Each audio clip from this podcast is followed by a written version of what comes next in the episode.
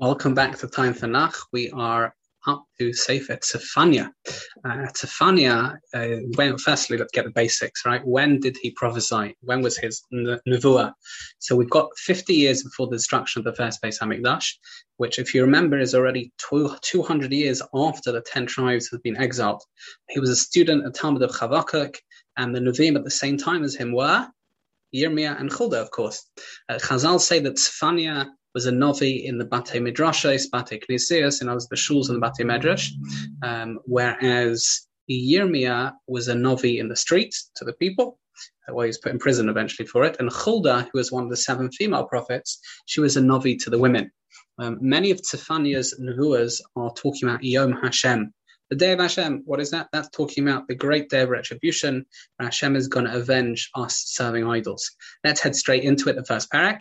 Hashem informed Tzefania that he's going to eliminate every single living thing from Eretz Yisrael, whether human or animal.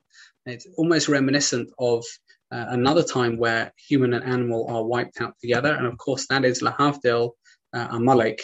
Um, by the way, the word asof um, means to destroy, not to gather uh, the one of the haftarahs of uh, Tisha B'Av, Asof Asifim Um Hashem, is not I'll gather them in. It actually means to destroy. Uh, idolatry will cease to exist. Other worshippers will also, uh, their worshippers, sorry, will cease to exist as well.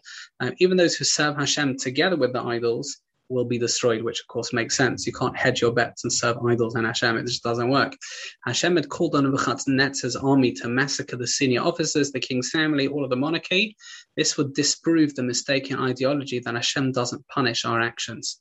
Their sound of weeping and pain, it's going to be heard. All of Klal will be decimated in punishment for their eagerness in robbing the poor. Hashem will search, it says, by candlelight. In fact, this is one of the mekoros, I believe, for Seder night, excuse me, for Leil B'dikas Chometz, requiring candles.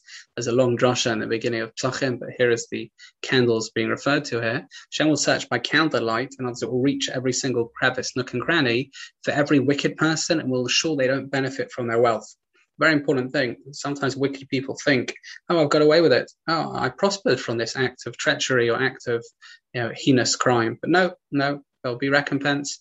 There'll be a time where they lose out.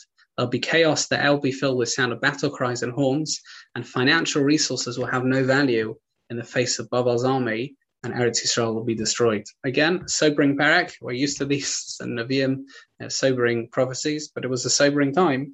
And the best thing you can do to someone who's drunk, I mean disillusioned, is to try and get them sober with the real facts. That's the first parak of Tzefania.